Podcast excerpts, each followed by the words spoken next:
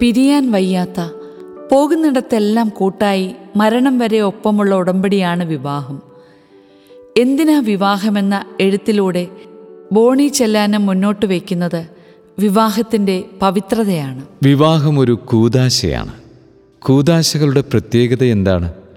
ഓരോ കൂദാശകളും കർത്താവിൻ്റെ ദിവ്യസ്പർശനങ്ങളാണ്.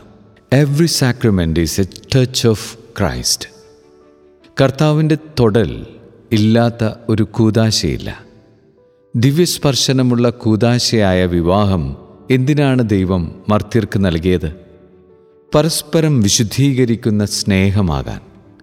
സ്നേഹത്തിൻ്റെ നിറവിൽ വിശുദ്ധരായ മക്കൾക്ക് ജന്മം കൊടുക്കാൻ, സമാധാനമുള്ള കുടുംബമാകാൻ, മരണം വരെ ഒരുമിച്ചാവാൻ.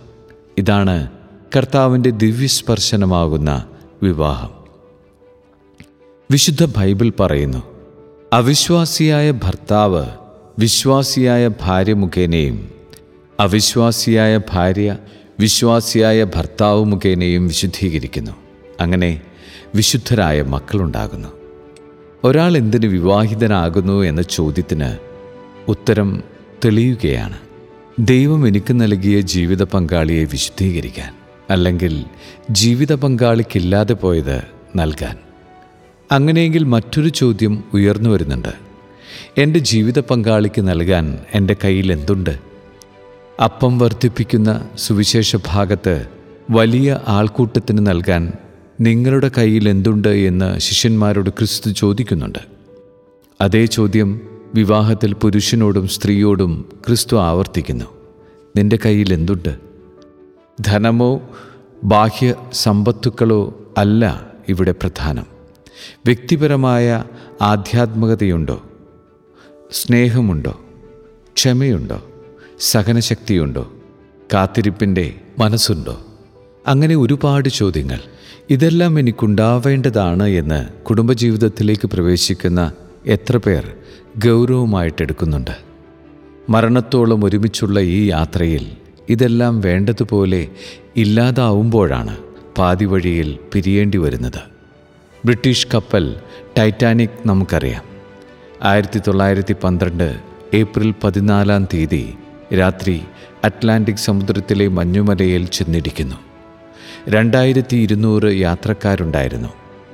വേണ്ടത്ര രക്ഷാബോട്ടുകളില്ലായിരുന്നു. കപ്പലിൽ നിന്ന് അയച്ച സഹായാഭ്യർത്ഥന ഉദ്ദേശിച്ചെടുത്ത് എത്തിയുമില്ല. ആയിരത്തി അഞ്ഞൂറോളം യാത്രക്കാരാണ് മുങ്ങിമരിച്ചത്. അവരിൽ ഒരാളായിരുന്നു മിസ്സിസ് ഇസിദോർ സ്ട്രൗസ്.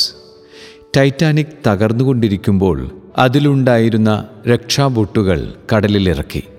ആദ്യം കുട്ടികളും സ്ത്രീകളും ബോട്ടുകളിൽ കയറാൻ കപ്പിത്താൻ നിർദ്ദേശം കൊടുത്തു. ഇസിദോറും ഭർത്താവും സ്ത്രീകളെയും കുട്ടികളെയും രക്ഷാബോട്ടിൽ കയറ്റാൻ സഹായിച്ചു കൊണ്ടിരുന്നു. ആ അസാധാരണ മുഹൂർത്തങ്ങളിൽ നിറഞ്ഞ സ്നേഹത്തോടും തളരാത്ത മനസ്സോടും കൂടിയാണ് അവർ അത് ചെയ്തുകൊണ്ടിരുന്നത്. യാത്രക്കാരെ കൊണ്ട് നിറഞ്ഞ രക്ഷാബോട്ടുകൾ ഒന്നൊന്നായി കപ്പലിൽ നിന്ന് അകന്നു പോയിക്കൊണ്ടിരുന്നു. തീരം തേടി, ജീവിതം തേടി. അവസാനത്തെ രക്ഷാബോട്ടും നീങ്ങാറായി. ഇസിദോർ കയറുന്നില്ല. ഭർത്താവ് സ്ട്രൗസ് അവരെ നിർബന്ധപൂർവം ബോട്ടിൽ കയറ്റി. പക്ഷേ അത് നീങ്ങുന്നതിനു മുമ്പ് മുങ്ങിക്കൊണ്ടിരുന്ന കപ്പലിലേക്ക് അവർ ചാടിക്കയറി. പകരം മറ്റൊരാളെ ബോട്ടിൽ കയറ്റി. സ്ട്രൗസിന് അവരെ തടയാനും കഴിഞ്ഞില്ല. ഭർത്താവിൻ്റെ കൈപിടിച്ചുകൊണ്ട് ഇസിദോർ പറഞ്ഞു, വളരെ വർഷങ്ങളായി നമ്മൾ ഒരുമിച്ച് കഴിയുന്നു. ഇനിയിപ്പോൾ പിരിഞ്ഞു പോകാൻ വയ്യ.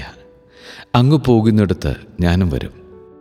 പിരിയാൻ വയ്യാത്ത, പോകുന്നിടത്തെല്ലാം കൂട്ടായി മരണം വരെ ഒപ്പമുള്ള ഉടമ്പടിയാണ് വിവാഹം.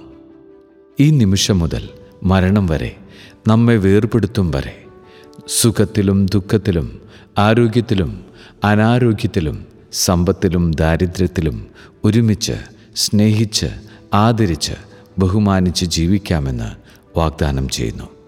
ഈ ഉടമ്പടിയാണ് വിവാഹം.